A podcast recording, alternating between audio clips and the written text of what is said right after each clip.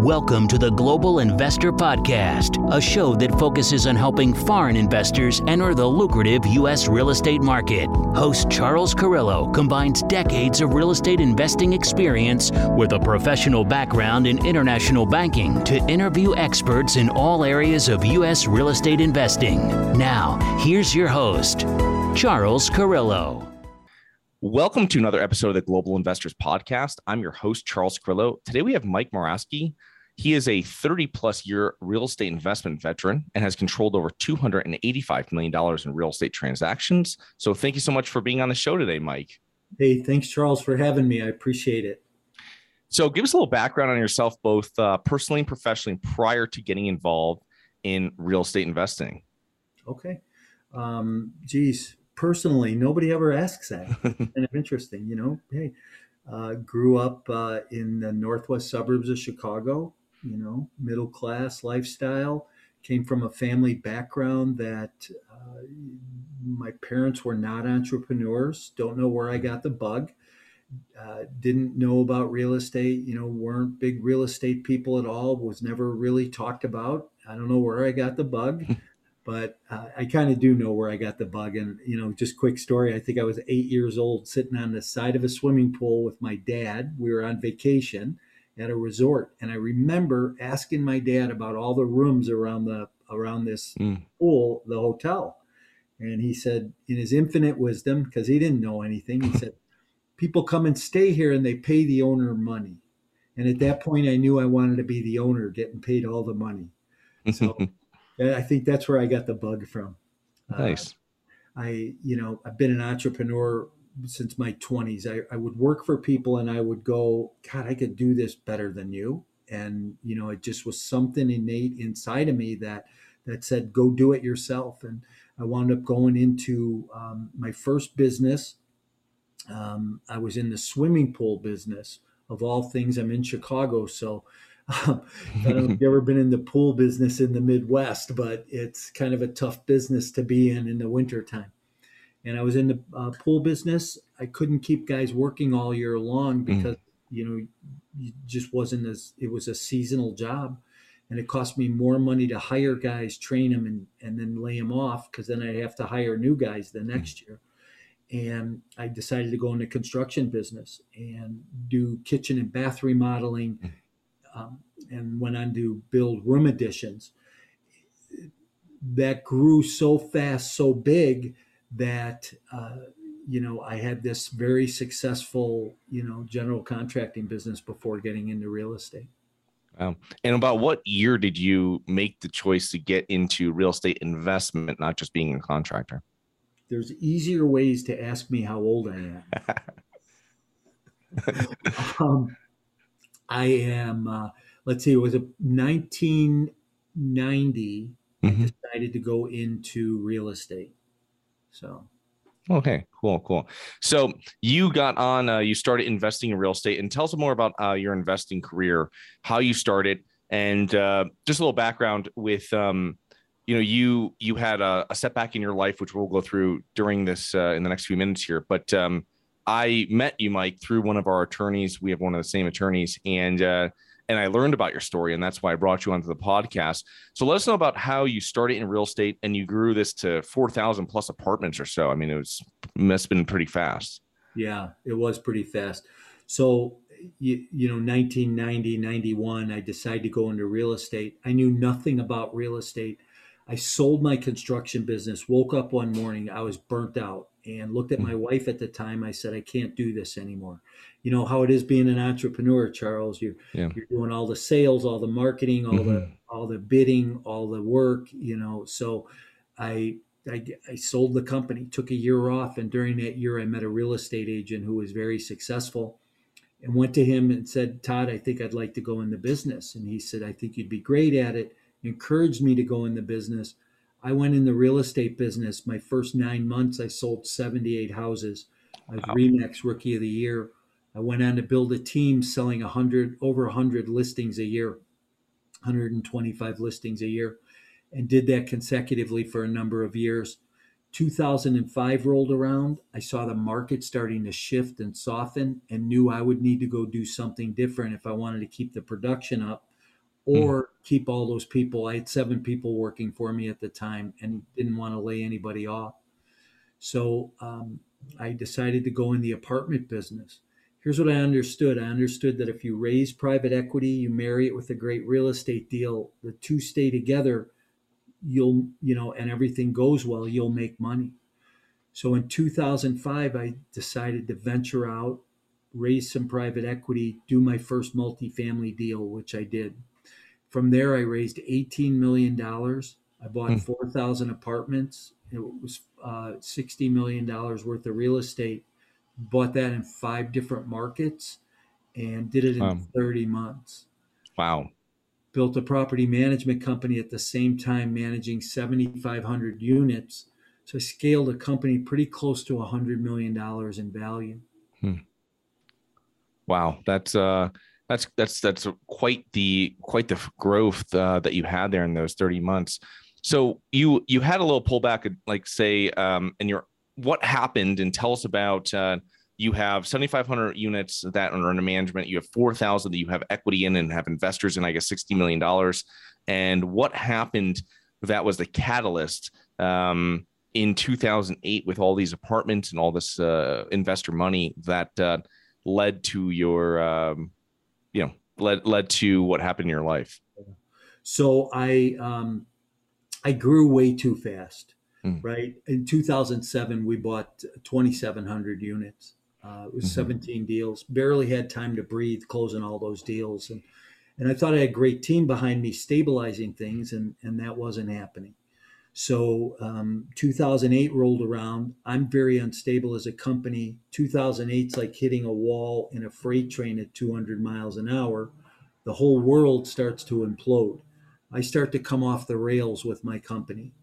Now, I had done. I had 100. And, uh, I'm sorry. I had uh, 38 different uh, companies at that point, and I realized that um, uh, they were unstable undercapitalized and over leveraged. I, Charles, I own mm-hmm. million dollars worth of real estate at 85% loan to value.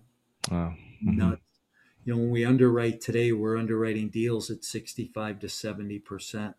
So, um, so what happened was I had, uh, I, I had about a dozen companies I should have just let go to foreclosure and let those investors get hurt but I don't want anybody to get hurt. I never like for anybody to have problems or issues.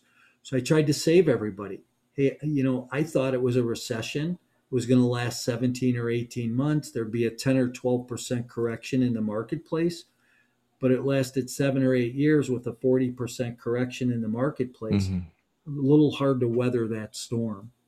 So I, um, I wound up coming off the rails um, tried to protect all my investors and I started to move money back and forth between companies.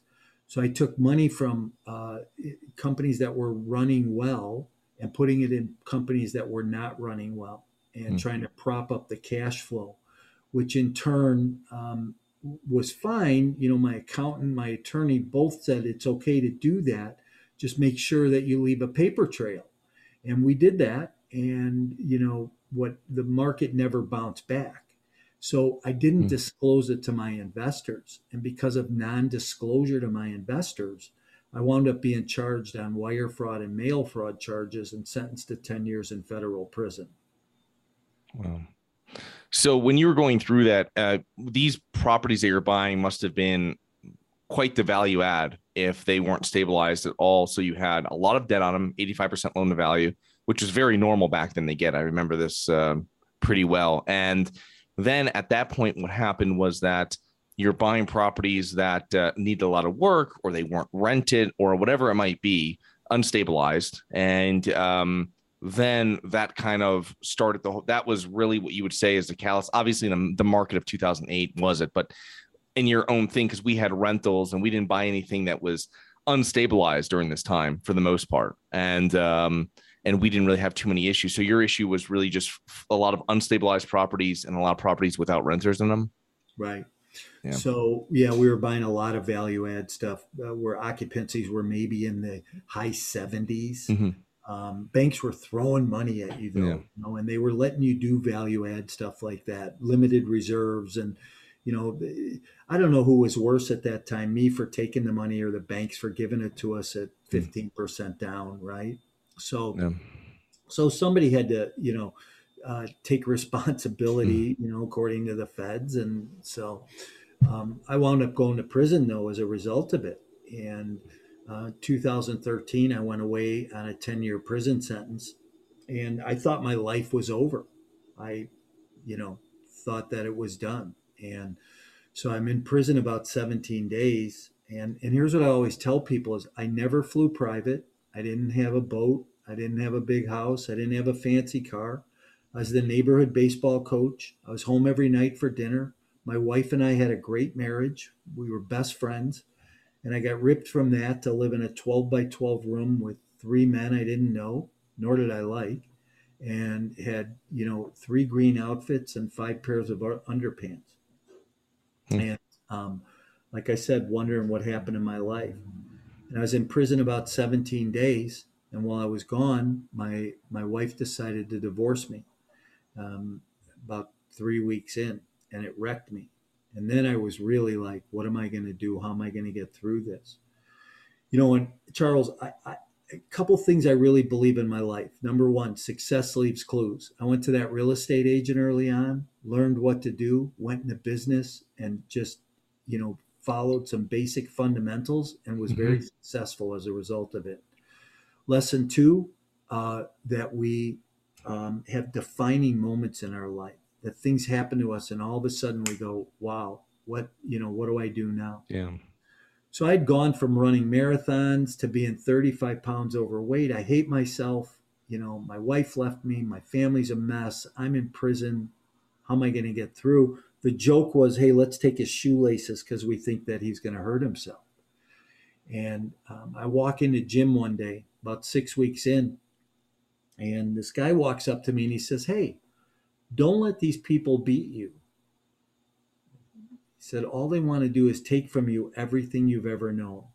And they can take your real estate, they can take your business, they can take your money, they can destroy your family, but they can't take who you are. They can't take mm. what made you, what helped you to build those companies you built. He said, You can get all that back. He said, You can get this 10 years back. He said, Come to the gym every day, work out, Start losing weight. Start feeling better. Start liking yourself again. I mean, just I don't know where the wisdom came from, and and and I did that. I said I'll take you up on the challenge, and I started going to the gym. I came home in the best physical shape of my life I'd ever been in.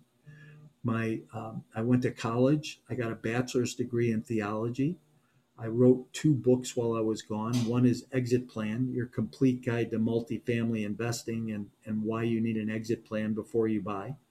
I wrote an ethics course. I taught real estate investing, property management, and ethics in prison for uh, six years. I was on an outreach program. I went into the community, told my story to small business owners, uh, local college students.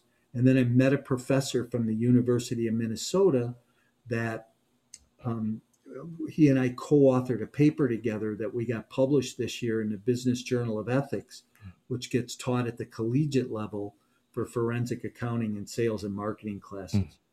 So, as much as my life got wiped out, I turned everything around, and today, you know, I, I feel like I'm I'm just full of life and resilience, rebuilding my life. Today, I'm in the coaching and training space. Mm hopefully teach people how to build a multifamily business without burning out, with living a balanced lifestyle and without making mistakes. Yeah. Well, that's that's very powerful, and it's great that uh, you were able to uh, speak to that person at when they spoke to you, because um, that changed the whole trajectory. I think of your that that ten years. But um, so, what were some main takeaways? Obviously, you wrote books on um, property management. You taught it, and um, obviously not commingling cash anymore. But the thing is that what main takeaways you're having, you're you're underwriting a lot more conservatively. Uh, what other kind of uh, what do you what did you learn that you're now implementing into your real estate investing business? Yeah, great question. So you know, like I said, grew way too fast Today, mm-hmm. I'm more systematic about the growth. You know, mm-hmm. recently I've been approved to to go back and, and do deals, be an issuer again, and be a sponsor. So that's been nice. Um, got a legal opinion on that, and back, you know, building a business, building a multifamily. I'm, I'm in the trenches with my coaching clients. So when I when I partner, you know, I partner with with my coaching clients. So it's kind of nice. Um, what uh, what one the first thing I learned was don't grow too fast. Make sure you mm-hmm. take your time. You know, an old carpenter uh, taught me. He said, "You cut twice." I'm sorry, measure one, measure twice, cut once, mm-hmm. and um, that's that's the philosophy today. Is we check mm-hmm. everything a couple of times before we pull the trigger. Uh, so I was undercapitalized, didn't raise enough money. Mm. You know, another thing I did was the market was so hot then, Charles, similar to how it is today. I thought I was I would I would create this selling technique in my offerings, and I pulled some language out of out of my PPMs that said, "Hey, we'll you will never have to cap it. We'll never have to do a cash call." Hmm. So I, I tied my hands wow. by, by not being able to go back to my investors and saying, hey, we have a problem. We need more capital in the deal because we were restricted from doing that. Because I didn't think the market would do what it did and that we would always be able to uh, have excess of cash coming in. Hmm. So that was an issue. Uh, didn't raise enough money. So I didn't have enough in reserves or sitting on the sideline to weather any type of a storm. Uh, over leveraged. I was 15% mm-hmm. down on $60 million worth of real estate as 85% loan to value. That's crazy. Yeah. And then, um, uh, you know, I didn't listen to the details around me. So, you know, quick story. Um, I was closing a deal in 2008. I'm in a in a closing room in Cincinnati, and I'm waiting for my office to wire five hundred thousand dollars to the closing, and and it's not coming, not coming. Finally, my partner gets on the phone, and I can't get a hold of him all day. Can't figure out where he's at, but he gets on the phone and he's like, "Hey, I don't know how to tell you this," and I'm like. You don't know how to tell me. you know, what do you think? You know, you need five hundred thousand dollars to close a deal, and now all of a sudden your partner says this. Well, he had moved money from an escrow account. And I just went crazy. I was like, hey, listen, we had this conversation before we went into business. You never do that. Well, you know, I never tell my wife about business. I never talk to my wife about business. She just worried about everything. And this was the same thing. I, I come home on Wednesday. Um, I, I dry close that deal. We sign all the paperwork, say I'll have it funded by Tuesday. I come home over the weekend, I wind up raising more money, giving some equity away on the deal, bringing some investors in, and we got that deal closed. But on Friday night, I go out to dinner with my wife and my partner and his wife. And on the way home from dinner, remember, I don't talk to my wife about business. She doesn't know what happened on Wednesday. On the way home, she says, I don't trust him. I'm like, oh, you know, I think I'm going to be a good husband. And I go, hey, honey, I got this. I got your back. We're fine. You're safe. Everything's good. When really I should have said, tell me more about that. Mm-hmm. What am I missing? Right. And I, I tell that story because we don't pay attention to the details around us. We get so focused with the blinders on that we don't watch the peripheral vision. Mm. Mm-hmm. So on Wednesday, the following week, I'm out to lunch with my attorney. And we're leaving lunch. We're in the parking lot. And this is a longtime friend, does all my business stuff for me. Puts his arm around me and he says, Hey, I want to talk to you. I said, Okay. He said, I don't like what I see going on in your business. I don't like what your partner's doing. I don't like where things are going. So I've got two people within five days of each other that are telling me they don't trust my partner. And I've got my blinders so tight on that I'm not paying attention. And I say, I got this under control. And I didn't have anything under control. So I say that because I want people to pay attention. Watch the details around you. Know if something's off kilter, if you need to do something different. So That's very interesting. I have a mentor of mine uh, years back, and he would tell me that uh, always he would always bring his wife with him um, to dinner or anything like this to meet uh, high end, higher level, um, uh, higher level jobs that they were um, that they were, you know, uh, when they, you know, they had people coming on for their business and higher level positions. He would always have his wife meet them and uh, it's something that stuck with me is that uh, I take my wife with me when we're going and uh, meeting partners or potential partners or anything like this. So it's something that uh, I've heard that a number of times, and that's great. That uh, I mean, you've seen that, and then obviously um, your your your other professional there saw it as well, your accountant or whatever it was, that uh, he noticed what was happening as well. You know, Charles, um, we think we're so smart well, I, I, I firmly believe that God matches us with our spouse because mm-hmm. they're smarter than we are. So we need to pay attention to what they say, you know. So, um, Mike, going forward, tell us about what you're what you're doing now. Uh, you're mm-hmm. still in obviously multifamily. You're doing deals. I know you're doing. You did one. You're doing another one or a few. And Tampa is one of your big markets. Um, like, tell us what you got going on now for your company. Yeah. Um, so you know, I'm in the coaching and training space. I mm-hmm. work with real estate investors and entrepreneur, you know, entrepreneurs, multifamily investors, helping them scale their business, helping them, coaching them, helping them build their business. And I, I really have a passion for the business and have a passion for helping people.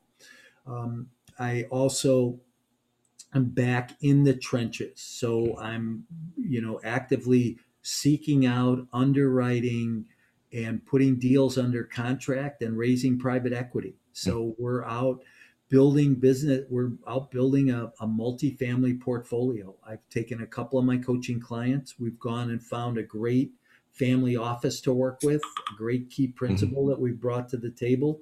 We've all come to the table and are building this platform that um, you know, we'll probably scale that business, you know, somewhere around a thousand units in the next year is where we'd like to get. So it's kind of the goal we're shooting for. Uh, so, as a coach, what is your advice to new multifamily investors when they reach out to you? I mean, do you suggest them to uh, do a deal 100% themselves before raising money, or when should they feel comfortable taking money from investors? Because I get this question all the time, so I'd like to hear your your input on it. Depends on the person, mm-hmm. right? And it depends on their goals and what they want to accomplish. Hey, I went from selling residential real estate to raising $18 million in 30 months. You know, what do you want to accomplish and how, how fast do you want to do it? Um, but, but systematically. So I always tell people, I say, listen, let's get really clear first on your goals and your why let's get the clarity down because when the tough times come you're going to need to tap into what's really important mm-hmm. and tap into that. So we start there and then we start with two key principles which are building relationships and strategic alliances. How do we build those relationships and build strategic alliances? What does that look like? And and it's going to every person is different is what i find right? Because some have relationships some don't have any how do we teach people how to do that? And then the next piece is sourcing and locating deals on market, off market. You know, part of that relationship thing is these brokers today, Charles, are so busy mm-hmm. to try and get a return phone call. You know, and there's tips and techniques that people need to work into their languaging when they call a mm. broker. And these are things that that I've developed over time that I teach people how to do.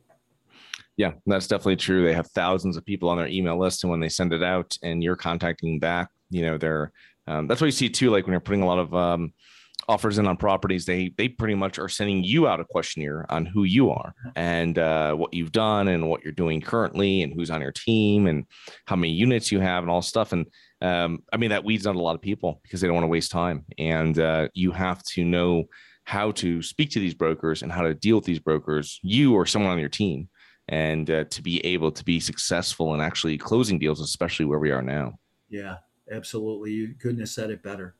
So, what are common mistakes you see other real estate investors making now? I mean, I imagine you saw a lot of mistakes happening now that happened uh, in 05, 08. Um, so, give us a little background on what you see maybe um, might be different from these two periods or that you're seeing um, just uh, a normal thing that's happening. Yeah. So you know, there's that old cliche that says if you the only time you lose is when you quit, right? right. I see people quitting too early, so mm. they get in the business, they try the business, uh, they don't get a deal done, they quit. I underwrote a hundred deals to write seven LOIs to buy my first deal to get my first one under mm-hmm. contract. Okay, what are you willing to do? I, I work with an investor that you know writes a hundred offers a week to buy one or two deals a month. So, mm. you know, what are you willing to do to get outside your box to stretch yourself? I believe that that we all need to stretch personally to grow professionally. We don't grow professionally till we grow personally. And and that's mm-hmm. part of that's part of what coaching is too, is is how I work with people and stretch them. But but here's you know, people need to underwrite more and they need to underwrite more conservatively. Mm-hmm. They need to stop yeah. promising investors today these these returns of 20%. Yeah. Because they're not there anymore. And as mm-hmm. the interest rates come up and we move closer into inflation, returns are going to change. I have a good friend who's who's underwriting deals today at 50-50. They're raising 50% equity and they're only paying their investors five to six percent cash on cash, no IRR, no equity in the deal. So it's time to start changing because the market is going to it's going to fall. The question becomes when, and I certainly don't want to be a doomsday uh, person mm-hmm. here. And I tell people keep investing. I'm still investing. Just change how you're doing it. Yeah. You know, I made these mistakes before. I was over leveraged, undercapitalized the market was so robust, I didn't think it was going to fall. Don't fall into those traps today. You know, make sure you're doing something different. Yeah, I see that a lot too with um, when we're putting together deals or when we're I'm looking at other people's deals that they're sending to us. You know, I imagine you're on a lot of those email lists too, and you're reviewing what people are doing and uh, very highly leveraged. And um, you know, I start seeing deals that are going into 20% plus and you know, it's you know that stuff we were seeing a few years ago, right? But it's it's now, you know, it's I think that it's very difficult um, with these business plans because yeah, rents are going up, and we hear that everywhere. Rents are going up, and everybody's focused on these states with a lot of population growth, and that's great, but you know, rent going up uh, year year over year in uh, let's say Orlando for twenty two percent. I mean, that's just not going to continue. I mean, there's not the income, especially with inflation wages aren't going to go up with it. It's just not going to happen. Now, is it going to be better than buying somewhere, um, you know, I don't know, in the Midwest or something? Maybe, I guess. But it's, is it, uh, it's, you're just not going to have that continued growth of, uh, you know, where we've been going for so many years. And now, I mean, we're going in, uh, you know, 10, 11 years, 12 years into this, uh, this market. Right. Right. So, but, um, so what do you think the main factors are that have contributed to your success? Oh, my tenacity um, uh, you know, I, I, think in my bio there it says that I have, you know, I live a resilient life. Um, I won't, I, I, won't allow the past to dictate my future. Mm. Um, I, will learn from the lessons and, and continue to push forward. You know, I had somebody, I was probably in the real estate business three years, and I had a, I walked in a client's house and he went, "Man, Morawski, you are so tenacious." I had no idea what the word meant. You know, I, I, I said very graciously, I said, thank you, appreciate it. Um, hoping that it was positive. Went home, grabbed the dictionary, and I went, damn, that is me. I don't give up. You know, I had a mantra when I was selling real estate that um, you would either list with me or you die. You know, that was it. So, because I follow up and follow up, and and that's how you have to be as an investor.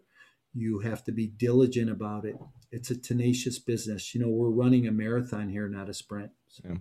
yeah, it's it's um it's amazing how similar what you're doing is um or what we're doing is within sales and marketing, where you keep on getting yourself out in front of people, in front of buyers or sellers, in front of your agents, brokers that are listing, and uh, you know, hey, when you have something, hey, when you have something, if you're you know, and especially the same thing with investors. I mean, you got to keep those plates rolling of deals and uh, also of um, of money coming in so that you can do deals and uh, and be able to uh, close on them when they come across. Yeah, for sure. So, how can our listeners learn more about you and your business, Mike? Oh, Great. I love the network. So anybody wants to pick my brain, has a question, call me. You know, I'm I'm accessible, very accessible. Um, mm. you know, uh, you can email me at Mike at mycoreintentions.com. Um, I'm huge on social media, so wherever you hang out, I hang out. Uh, whether it's me personally or or my business, my core intentions. You can uh, find me on Instagram, LinkedIn, uh, Twitter, Facebook, YouTube. So podcasts and um, you know, go grab a free copy of uh, Exit Plan. You can download that for free at my website. You can go to mycoreintentions.com forward slash exit plan. And then uh, all I ask is that you send me a review what you thought of the book. That's all. Okay. Yeah. So I'll put in your uh, in the notes section here your website, the website address for the free book, and then also your email address. Perfect. Thanks. Well, thank you so much for being on today, Mike. Looking forward to connect with you in the near future. Have a great rest of your week. You too, Charles. Thank you. It was an honor. Hi, guys. It's Charles from the Global Investors Podcast. I hope you enjoyed the show. If you're interested in getting involved with real estate, but you don't know where to begin, set up a free 30 minute strategy call with me at schedulecharles.com. That's schedulecharles.com. Thank you. Thank you for listening to the Global Investor Podcast. If you like the show, be sure to subscribe on iTunes or Google Play to get new weekly episodes. For more resources and to receive our newsletter, please visit globalinvestorpodcast.com. And don't forget to join us next week for another episode.